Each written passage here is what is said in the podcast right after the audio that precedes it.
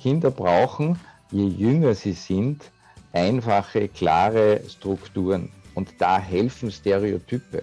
Da hilft auch diese Einordnung äh, in diese Zweigeschlechtlichkeit Mama, Papa. Hallo und herzlich willkommen zu diesem Elternweb to Go Talk. Ich habe heute einen Gast eingeladen, der sich intensiv mit Stereotypen und Rollenbildern befasst und der dabei auf sein Wissen aus verschiedenen Berufen zurückgreifen kann. Er war nämlich schon Biologielehrer und Medienpädagoge und er ist zurzeit Kommunikationstrainer und Unternehmensberater. Mein Gast ist Magister Martin Seibt. Und er sagt, dass das Verbindende all dieser Tätigkeiten und das, was ihn fasziniert, die Arbeit mit Menschen ist. Hallo, herzlich willkommen, Herr Magister Seibt. Ich freue mich sehr, dass Sie sich die Zeit nehmen heute für ein Gespräch. Herzlich willkommen auch von meiner Seite. Ich freue mich, da zu sein. Unser Thema soll heute in Richtung ähm, Stereotype, Rollenbilder, Männer vor allem, ein bisschen werden wir wahrscheinlich die Frauen nicht rauslassen können, äh, gehen. Und ich würde gleich zu Beginn mal fragen, Stereotype, Rollenbilder, das sind ja grob gesagt vereinfachte und vereinfachende Bilder, die äh, etwas zuschreiben, vermeintliche Aufgaben, vermeintliche Eigenschaften. Ist das was Gutes oder ist das was Schlechtes? Prinzipiell sind Stereotype und Rollenbilder was Gutes. Also wir brauchen äh, Rollenbilder, äh, um uns in unserer Umwelt äh, zu bewegen. Ähm, die entstehen auch im äh, Laufe unseres Aufwachsens ähm, und äh, diese Rollenbilder werden dann gerne im Gespräch, in der Diskussion als stereotypisiert. Und Stereotype äh, können natürlich äh, jetzt was Schlechtes sein, wenn sie zu vereinfacht sind oder andersrum formuliert, äh, wenn man nur in diesen Stereotypen denkt und handelt. Gleichzeitig haben sie aber was Positives, weil über Stereotype mal zu reden, macht die Komplexität der Welt mal einfach und wir können es benennen. Also wenn wir über männlich und weiblich reden, reden wir ja eigentlich schon über Stereotype, weil wir in der Zwischenzeit wissen, äh, dass unsere Welt äh, jetzt in den Geschlechterkontexten äh, viel komplexer und viel vielfältiger ist. Aber es ist hilfreich, es mal als männlich und weiblich zu bezeichnen und damit in der Stereotypie zu bleiben, um es einfach mal ansprechen zu können. Das heißt, wir vereinfachen uns die Welt, indem wir diese Zuschreibungen im Kopf haben. Aber woher kommt das oder wie ist das entstanden? Naja, primär kommt mal sozusagen das, die Geschlechterbezeichnung eigentlich von uns selbst und sozusagen von unserer Biologie, weil äh, salopp hingeschaut ist die Mehrheit äh, der Menschheit äh, in männlich und weiblich, also biologisch männlich und weiblich äh, trennbar. Und das äh, hört ja nicht nur bei der Menschheit auf, sondern fängt ja viel weiter vorne an, dass man im Prinzip ja diese äh, binären Geschlechter im Tierreich durchgehend haben. Aber auch da sehen wir äh, dass äh, es ja dann oftmals schon wieder ganz anders sein kann, dass es ja sehr viele Zwitterwesen auch gibt. Also ich brauche jetzt nicht nur das Tierreich hernehmen, auch die Pflanzenwelt ist im Prinzip in männlich-weiblich und damit in äh, der Funktion der geschlechtlichen Fortpflanzung eingeteilt. Und wir Menschen haben halt was weiteres daraus gemacht, indem wir angefangen haben, äh, Rollenbilder äh, zu strecken aus unterschiedlichsten Kontexten äh, und dann sozusagen diesem biologischen Geschlecht auch ein Verhaltensgeschlecht zuzuweisen. In der deutschen Sprache ist es ein bisschen schwierig immer anzusprechen. Die englische Sprache tut sich da ein wenig leichter, weil die unterscheidet ganz klar zwischen Sex und Gender. Also Sex, das biologische Geschlecht und Gender sozusagen das Verhaltensgeschlecht, das soziale Geschlecht oder wie ich gern sage, das psychologische Geschlecht und damit auch das gelernte Geschlecht und das gelernte Verhalten. Elternweb2Go bringt Elternbildung ins Ohr und ist eine Idee vom Forum Katholische Erwachsenenbildung in Österreich, einem der führenden Dachverbände am österreichischen Erwachsenenbildungsmarkt und dem größten Anbieter von institutioneller Elternbildung mit über 6000 Veranstaltungen jährlich 1500 Eltern-Kind-Gruppen österreichweit und einem eigenen Qualitätsgütesiegel.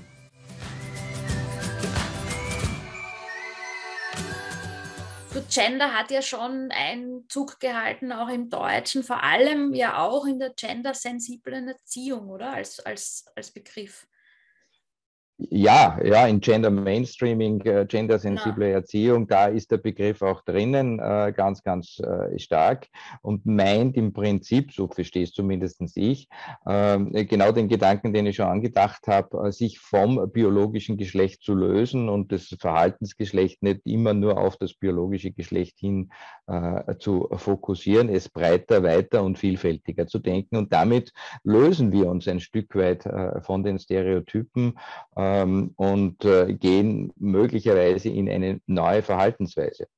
In dem Kontext merken wir aber, dass das gar nicht so einfach ist, weil ähm, ja, wir zwar, was wir ja jetzt auch tun in diesem Podcast, äh, rational äh, über unser Verhalten nachdenken können, aber die Hauptsache unseres Verhaltens auch im äh, geschlechtlichen und im zwischenmenschlichen Verhalten äh, passiert unterbewusst. Das hängt ganz stark mit unserer Hirnstruktur zusammen. Also wir haben so eine große, äh, gewulstete, gefaltete Großhirnrinde, die für unser rationales Denken, Schreiben und so weiter und so fort, Rechnen zuständig ist.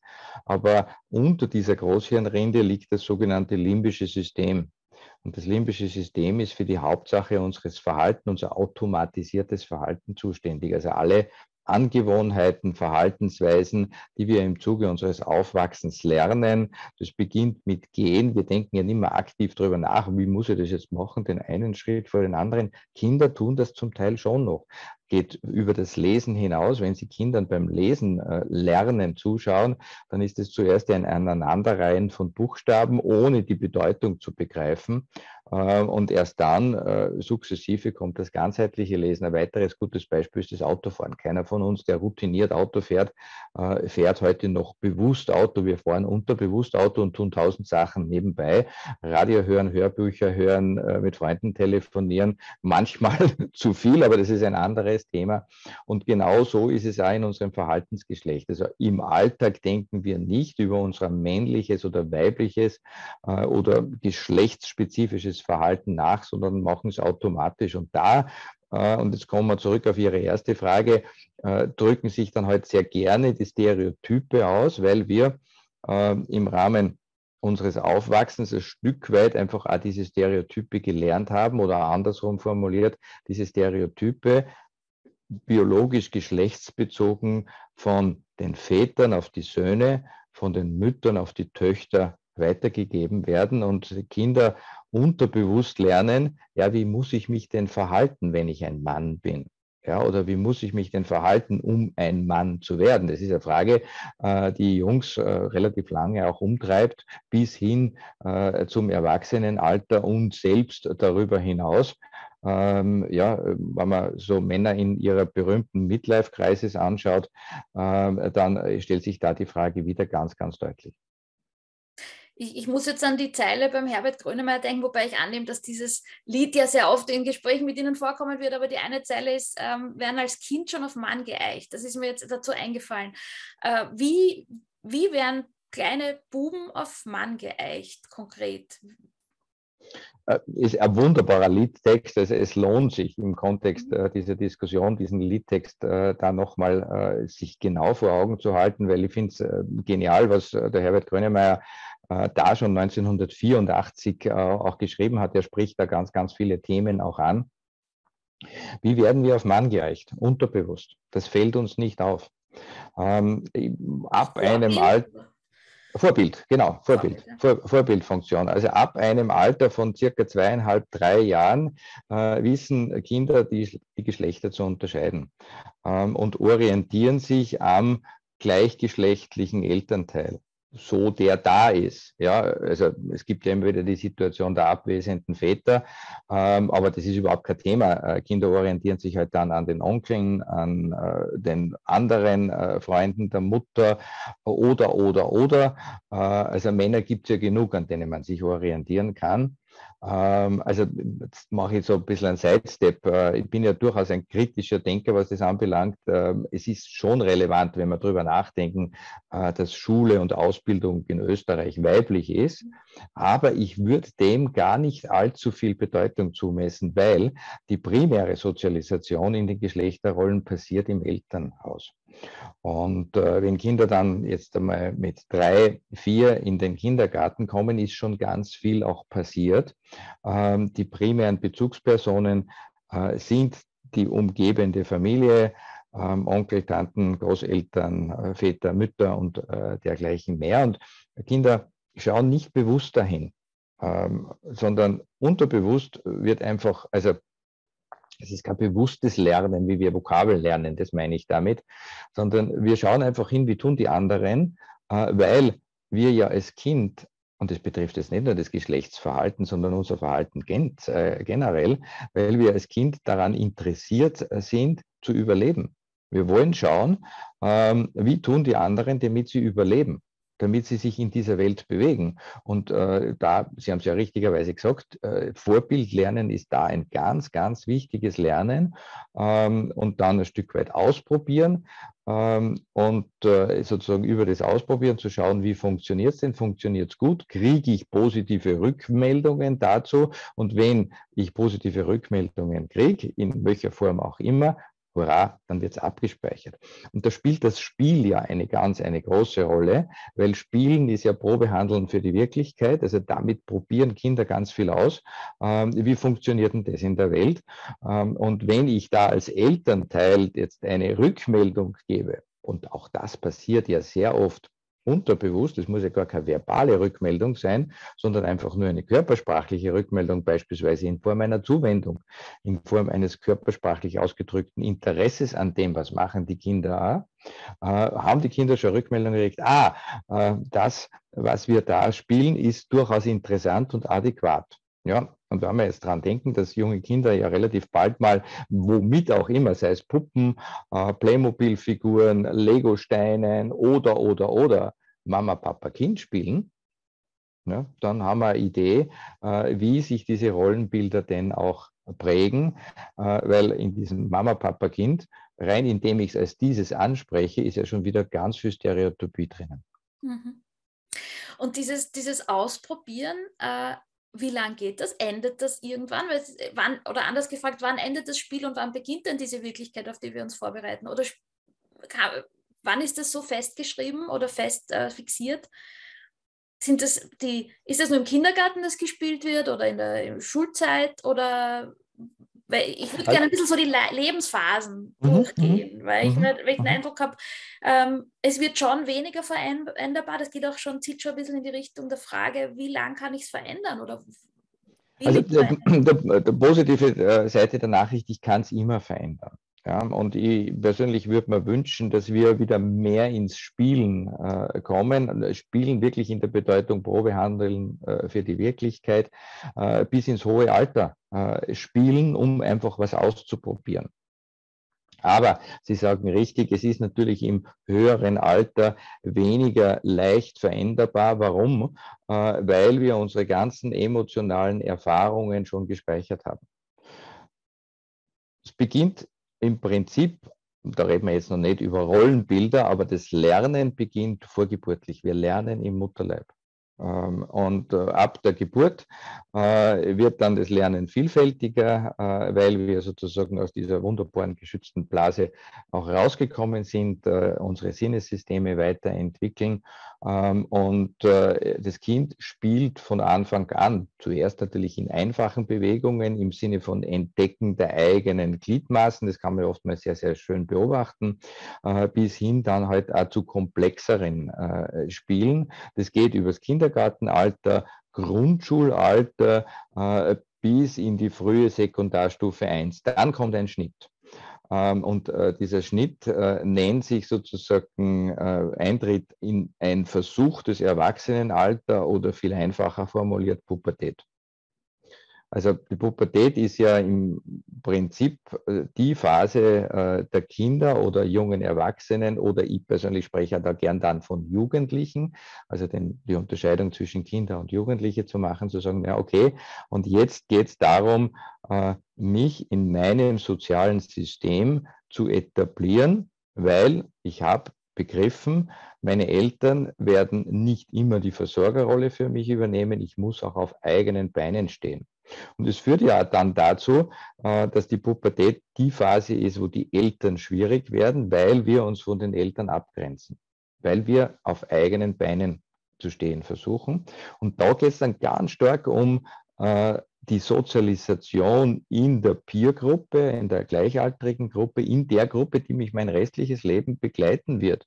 Vielleicht nicht in Form derselben Personen, aber in Form der Gleichaltrigen, mit denen ich umgehen äh, lernen muss. Und da wird dann wiederum das ausprobiert, was vorher in der Kindheit unterbewusst über die Vorbilder auch gelernt worden ist und wird natürlich weiter dazugelernt, aber immer ergänzend zu dem, was ich denn da schon auch an Erfahrungen auch äh, mitbringe.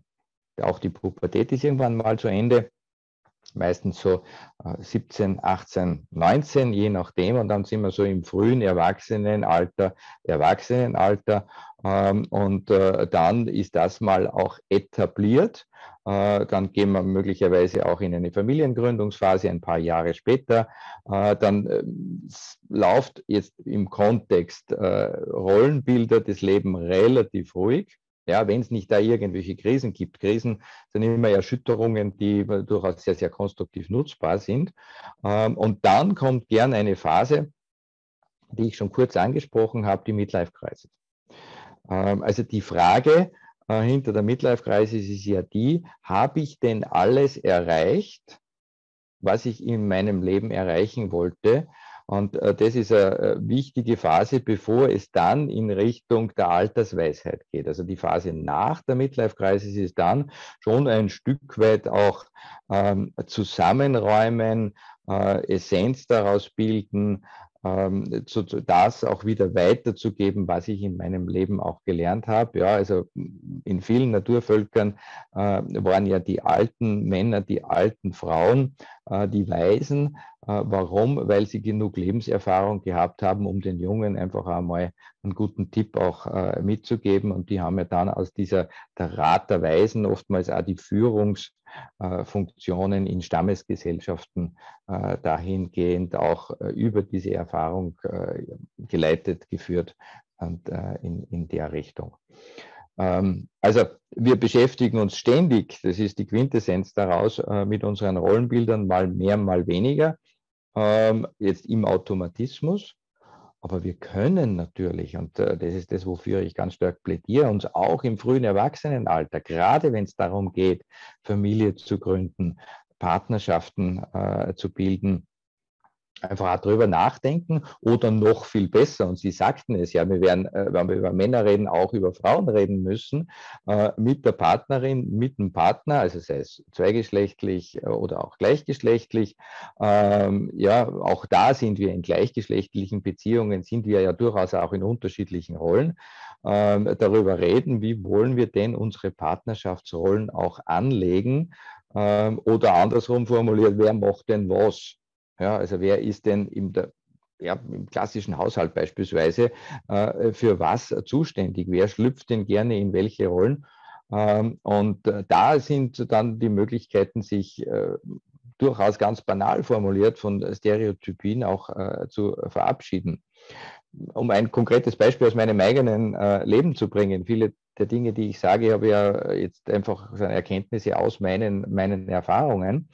Ähm, also äh, bin ein, ein, zweites Mal verheiratet ähm, und äh, mit meiner aktuellen Frau hat sie sich einfach so ergeben, äh, dass ich sozusagen bei uns für die Küche zuständig bin. Also jetzt gerade in den beiden Lockdown-Jahren, wo wir beide viel zu Hause waren, Homeoffice, wir kennen das alle, habe ich mich fast täglich in einer Küchenrolle auch erlebt und habe oftmals auch schmunzeln müssen, weil ich natürlich mit Blick auf meine eigene Herkunftsfamilie äh, mir angeschaut habe, sozusagen, ah ja, es war eigentlich die Rolle, in der ich meine Mutter erlebt habe. Ja, also so die Frage am Morgen zu stellen, ja, was koche ich denn heute?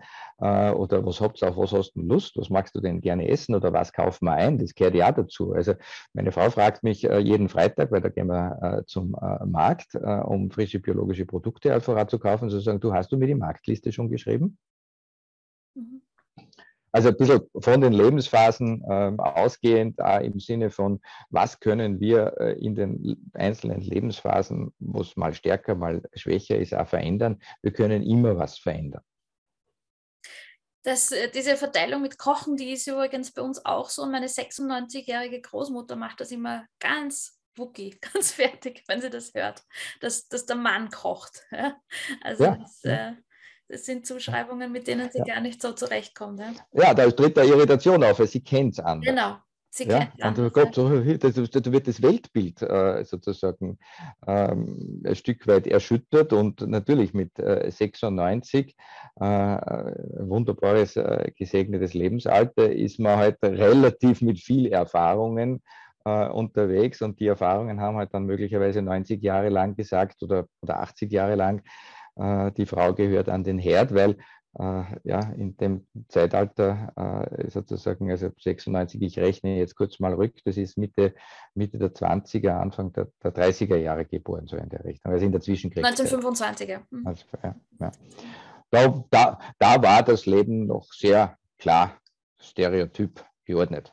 Ja, da hat man noch gewusst, wo man hingehört. Und das sage ich bewusst in dieser Provokanz, ähm, weil äh, das ist natürlich auch das Thema, das uns beschäftigt. Je variabler es wird und je mehr ich verhandeln muss, ja, und nicht klar sagen kann, okay, ich bin Mann, ich kümmere mich um das Einkommen. Ähm, und so wie mein, mein Großvater äh, gesagt hat, und das war ein sehr, sehr spannender Satz, den er gesagt hat, ich verdiene so viel, dass meine Frau nicht arbeiten gehen muss. Ja, also Mhm. Kennt man den ja. Satz, ja. Mhm. Ja, ja. ja. Äh, eine Errungenschaft äh, der, der Kriegsgeneration. Mhm. Ja, mhm. ja. Weil vorher war es anders. Mhm. Mhm. Ähm, kennen Sie, also diese Stereotype, da sind wir jetzt eh wieder dort, es vereinfacht, es, es macht klarere es macht, äh, schafft vielleicht Klarheit und umgekehrt, wenn wir es aufbrechen, könnte es verwirrend sein. Wir haben aber der, gleichzeitig auch mehr, mehr Möglichkeiten. Kennen Sie die Geschichte von diesem Baby Zoomer? Das, von diesem Gender Creative Parenting, äh, wo, ein, wo Eltern beschlossen haben, äh, das Geschlecht, das biologische Geschlecht ihres Kindes niemandem zu sagen, also nicht bekannt zu geben. ist, ich glaube, in Amerika passiert vor meines Wissens im letzten Jahrzehnt. Ähm, ich werde vielleicht da in den Shownotes auch was dazu verlinken. Ich finde mhm, die Geschichte mhm. ganz spannend, weil ich äh, kann mich erinnern, dass ich damals davon gehört habe, dass äh, also ich war sehr neugierig, so wie man ja auch neugierig ist. Äh, wenn ein Baby auf die Welt kommt, ist es ein Bub oder ein Mädchen? Das ist so quasi die erste Frage, denke ich mir. Ja, ähm, oftmals schon vorgeburtlich. Sowieso, sowieso. Und jetzt gibt es diese Gender Reveal Partys und, und, und die ganze, also das ist irgendwie der spannendste Aspekt. Und die haben bewusst gesagt, wir tun das nicht, haben auch ein Buch darüber geschrieben, äh, haben das, äh, dieses Personalpronomen they benutzt, was im Englischen, was, was wir auch nicht zur Verfügung haben, so quasi eine, eine Zwischenform. Ähm, und ich habe jetzt eben, weil mir das eingefallen ist im Vordenken für unser Gespräch, weil mir die Geschichte eingefallen ist, nachgeschaut äh, online, ob sich da was getan hat. Und es ist tatsächlich so, dass die Instagram-Seite irgendwann einmal äh, eingestellt wurde, weil an, zwar an dem Punkt, wo das Kind in die Preschool kam, also offenbar ungefähr fünf Jahre alt war, und beschlossen hat, es ist ab jetzt ein Bub. Sie schreiben dazu, äh, Sie akzeptieren jetzt diese Entscheidung vom Kind. Ähm, es sagt aber nichts über sein tatsächliches biologisches Geschlecht aus. Äh, ich finde trotzdem, ich, ich ich weiß es nicht, wie ich darüber denken soll, weil wir auch bei dieser Verwirrung waren. Ja? Äh, und jetzt auch meine Frage daraus entspringend, wie, was brauchen denn, wir sind halt bei Buben speziell, was brauchen denn Buben? Brauchen die, dass ich beim, also dass ich ihnen so quasi wirklich wie diese Zoomer-Eltern alles offen lasse? Brauchen sie, dass ich, wenn ich sehe, sie spielen Vater, Mutter, Kind, ähm, das mit ihnen bespreche äh, und sage, warum hast du denn hier diese Rolle eingenommen? Brauchen sie da Bestärkung, damit sie Klarheit haben? Wie, was, was ist jetzt die Aufgabe der Eltern aus ihrer Sicht?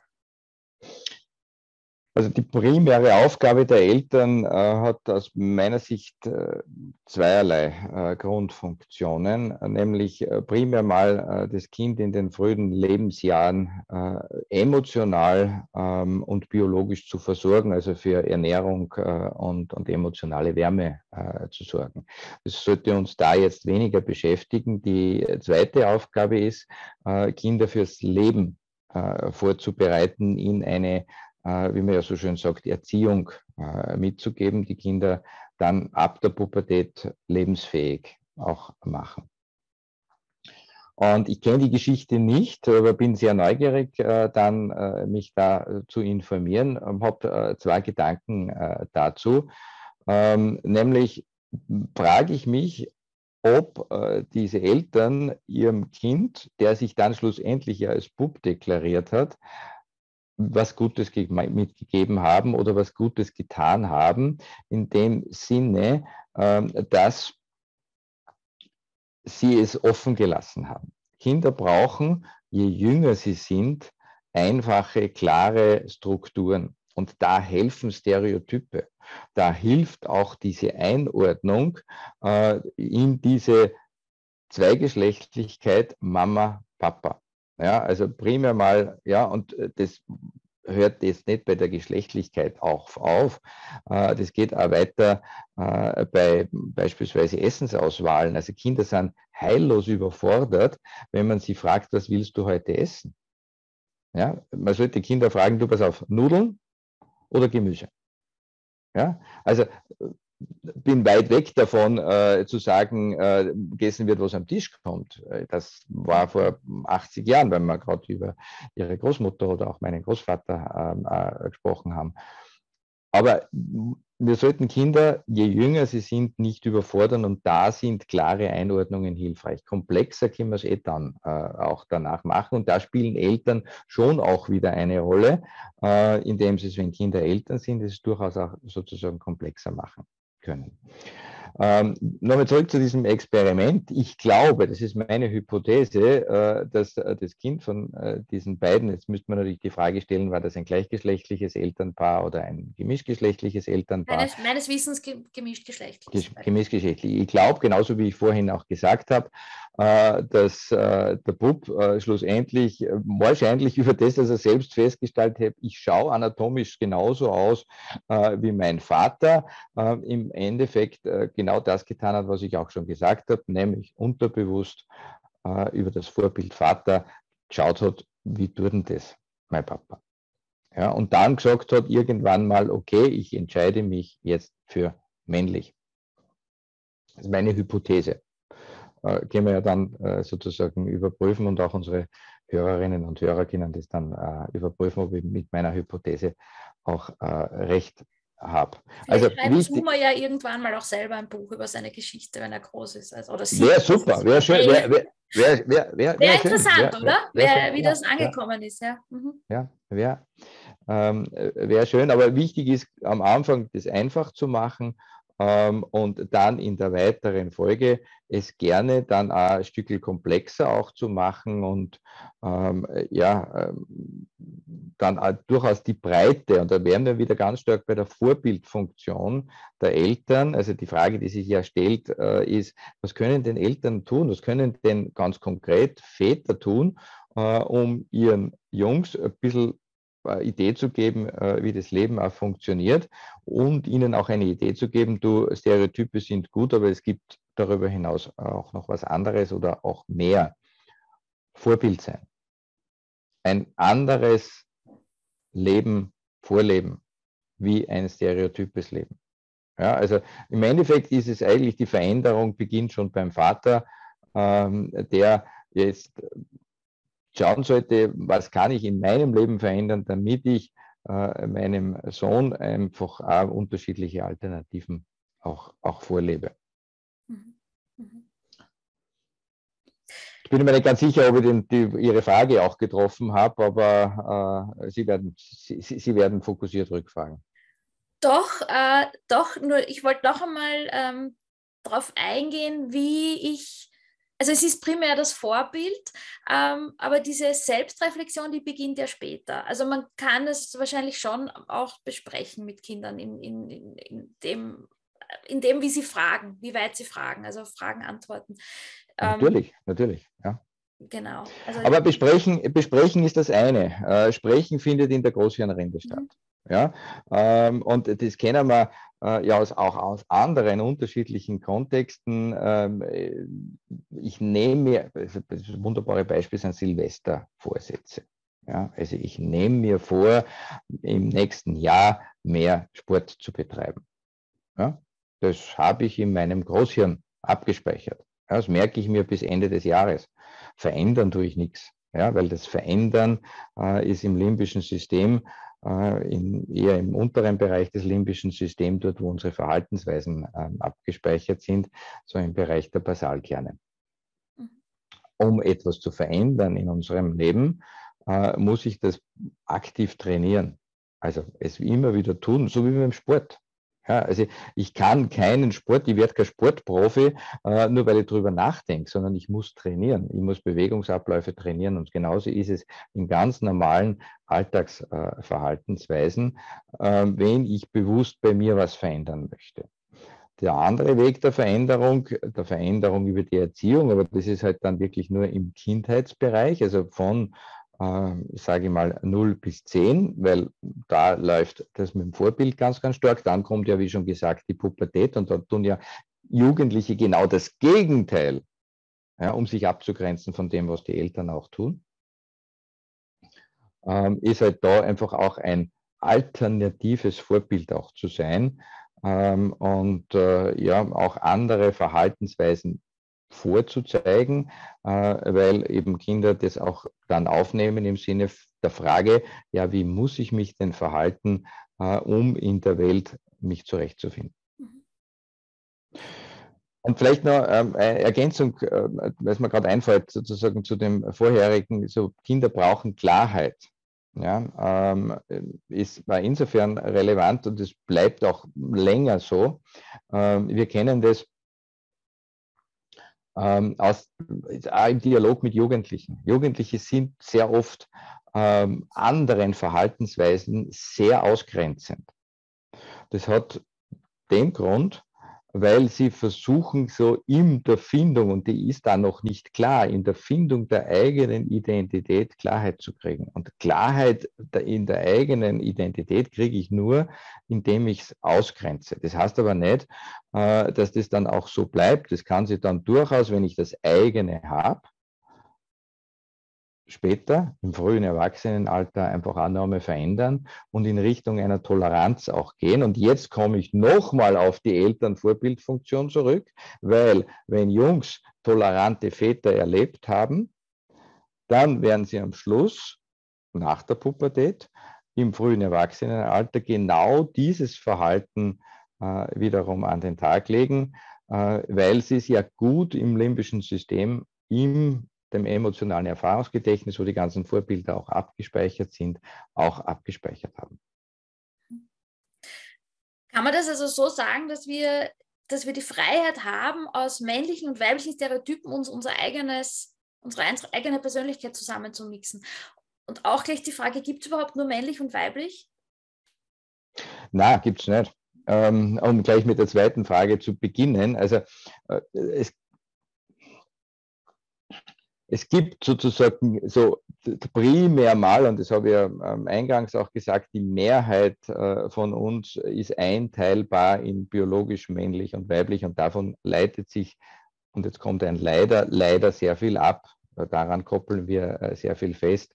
Ähm, aber auch da äh, gibt es natürlich entsprechend äh, viele äh, unterschiedliche Zwischenformen und dann wird es dann zum Teil sehr komplex, weil sich ja Biologie äh, und Psychologie mischt, also Sex und Gender äh, schon äh, mischt in den diversesten Diversformen, die wir ja auch haben. So, und über die Beantwortung sozusagen der zweiten Frage habe ich jetzt die erste Frage wunderbar hinten runterfallen lassen. Mögen Sie mir sie nochmal stellen? Nein, dass wir uns aus Stereoty Stereotypen Zuschreibungen auswählen können. Also wie wir uns das persönlich zusammenmischen, dass wir vielleicht ja. das weibliche Stereotyp nehmen, Kochen ist halt eben noch immer weiblich konnotiert und wir nehmen das und dann nehmen wir von äh, männlichen. Ja, ja. Also äh, geht aus meiner Sicht insofern relativ einfach, äh, weil wir ja und äh, das war ja jetzt gerade der Ansatz mit dem biologischen Geschlecht, weil wir ja auch ein psychologisches Geschlecht in uns tragen und nicht nur eines in uns tragen. Und ich versuche es jetzt nochmal sozusagen einfach. Jeder von uns, ob biologisch Mann oder Frau, hat unterschiedliche Anteile von männlich und weiblich. Ähm, oder um es ein Stück weit mit der tiefen Psychologie von C.G. Jung auch zu sagen, äh, wir haben sozusagen unser, unsere Persönlichkeit und den Schatten unserer Persönlichkeit. Also wir haben immer so äh, ein Stück weit eine Polarität, äh, mit der wir durch die Welt gehen. Ähm, möglicherweise, das ist jetzt so eine Privathypothese von mir, drückt sich das ja schon auch ein bisschen in dieser Aufwachsenspolarität auf zwischen Kindheit und Jugend. In der Kindheit machen wir A und in der Jugend, in der Pubertät, ich sagte es ja bereits, genau das Gegenteil davon.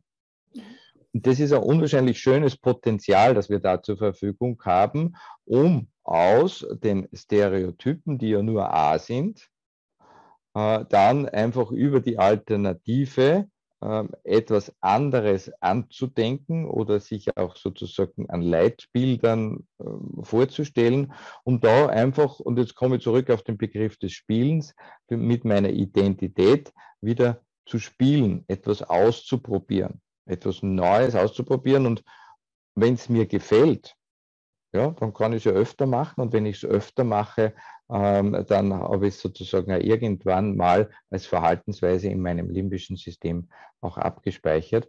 Ähm, und da bieten sozusagen durchaus die vielfältigen Rollenbilder, die wir ja heute Gott sei Dank schon zur Verfügung haben, ganz viel Anregung. Und ich kann ja durchaus als Mann äh, hinschauen, äh, was machen denn andere Männer was machen Frauen, äh, was macht mir Spaß ähm, oder was will ich sozusagen in mein Leben auch integrieren, ähm, um da ja äh, durchaus auch mal was anderes auch auszuprobieren, in mein Leben, in meine Verhaltensweise auch zu integrieren. Mhm. Also Stereotype so quasi als Stützen oder als Ausgangspunkt, von dem aus man abspringen kann. Ja. Meine letzte Frage würde sich darauf die Zukunft beziehen. Ich meine, Stereotype sind ja per Definition eben etwas ähm, Vereinfachendes. Glauben Sie, dass sich die Stereotype verändern werden in Zukunft, dass wir in 100 oder in 500 Jahren ähm, ein anderes Bild vom, vom, vom Mann haben oder wird sich das noch lange halten? Oder wenn es sich verändert, wie wird es sich, äh, wie, wie, warum und wie wird es sich ändern? Das ist eine super spannende ähm, Frage. Das ist immer die ähm, erste Antwort, wenn ich keine genaue Antwort auch weiß. Das ist ja auch eine Zukunftsfrage. Ähm, es ist ja nicht also, ist nur Karl eine Meinung. Karl, Karl Valentin soll ja gesagt haben, ist einer meiner Lieblingssprüche, sozusagen Prognosen sind schwierig, insbesondere wenn sie die Zukunft betreffen. Ähm, aber trotzdem, ich versuche eine Prognose. Ja? Ähm, ich kann mir gut vorstellen, dass sich durchaus in dem Zeitraum von 500 Jahren äh, Stereotypen äh, verändern, aber sie verändern sich ganz langsam. Ähm, aus welchem Grund? Ähm, weil hinter den Stereotypen ja dann oftmals unsere archetypischen Bilder auch liegen. Und die archetypischen Bilder waren äh, die letzten Jahrtausende äh, ziemlich gleich. Ähm, und das sind ja diese Bilder, die wir finden, wenn wir in Märchen reinschauen.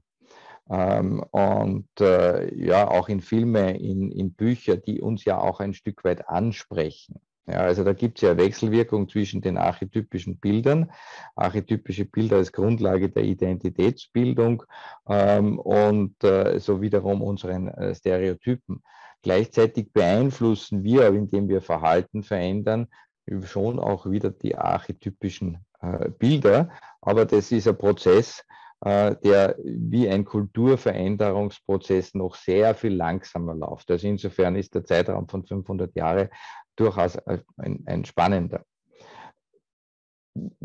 By the way gesagt, äh, wir können unser Verhalten aufbauend auf den Stereotypen ganz, ganz schnell verändern. Also wir müssen nicht warten, bis die Archetypen sich verändert haben, sondern jeder von uns kann morgen ein neues Verhalten äh, sich aneignen. Das ist mir wichtig an der, äh, an der Stelle auch zu sagen. Ähm, gleichzeitig habe ich durchaus Hoffnung, ähm, dass sich auch in unserem kulturellen Kontext, in unseren archetypischen Bildern Stereotype verändern, ähm, weil wenn man so in die Frühgeschichte der Menschheit auch schaut, es ist natürlich schwer, äh, da jetzt im Detail auch hinzuschauen, weil da halt wenig über Rollenbilder aufgezeichnet äh, worden ist, weil wir halt nur Artefakte finden. Ähm, aber äh, es gibt beispielsweise gerade neue Erkenntnisse zu der Venus von Willendorf, die wurde ja lange Zeit sozusagen als Fruchtbarkeitsgöttin vermutet. Das dürfte sie gar nicht gewesen sein, sondern sie, ist eine ganz andere Figurine mit einem ganz anderen Kontext. Es, man findet immer wieder äh, Gräber, gerade in germanischen, keltischen Wikingerkulturen, ähm, wo Frauen mit voller Rüstung begraben sind. Jetzt wissen wir sozusagen aus den Kulturen, äh, dass wir ja in den Grabbeigaben immer das mitgegeben haben, was die Menschen im Leben ausgemacht haben. Ja, also äh, ja, Waffen und Rüstung ließ möglicherweise darauf schließen, dass es sich da um Kämpferinnen handelt. Äh, und das ist ein anderes Bild, äh, ein nicht dem äh, letzten 2000 Jahre Kultur entsprechenden Stereotypenbild von äh, Frau an den Herd. Ähm, also da gibt es möglicherweise oder gab es vielleicht schon mal eine ganz andere äh, Kultur, ein ganz anderes äh, Zusammenleben zwischen Mann und Frau. Äh, mit Sicherheit weiß man, dass im englischen Frühmittelalter äh, die Rolle der Frau auch über Besitztümer eine andere war. Ja, also beispielsweise hat äh, im englischen Frühmittelalter die Frau Besitz, den sie in die Partnerschaft eingebracht hat, allenfalls im Fall einer Trennung, ja, Rufzeichen Trennung gab es damals, diese Besitztümer wieder mitgenommen. Ja? Äh, erst später, äh, erst ab dem äh, ersten Jahrtausend war es dann anders, dass sozusagen diese Besitztümer äh, in den Besitz des Mannes übergegangen sind und damit äh, sozusagen so eine stärkere Abhängigkeit der Frau von dem Mann auch gegeben äh, war woher auch immer das kam, aber solche Dinge, materielle Dinge führen ja dann sehr oft einfach auch zu Stereotypen, Rollenbildern. Ähm, also das heißt, es gab schon mal möglicherweise andere Bilder, andere Stereotype. Äh, und insofern bin ich da sehr optimistisch, dass wir auch für die Zukunft da wieder gut was verändern können. Spannend. Habe ich das richtig im Kopf, dass die Venus von Willendorf eine Groß, eher ein Großmutter äh, Symbol ist, dass, dass sie das jetzt herausgefunden haben, dass das eben, aber sie sind nicht sicher, ne? Es gab nur mehrere. So Steht, ja, es ist halt schwer, ja. Ähm, Man kann es nicht wissen, ja.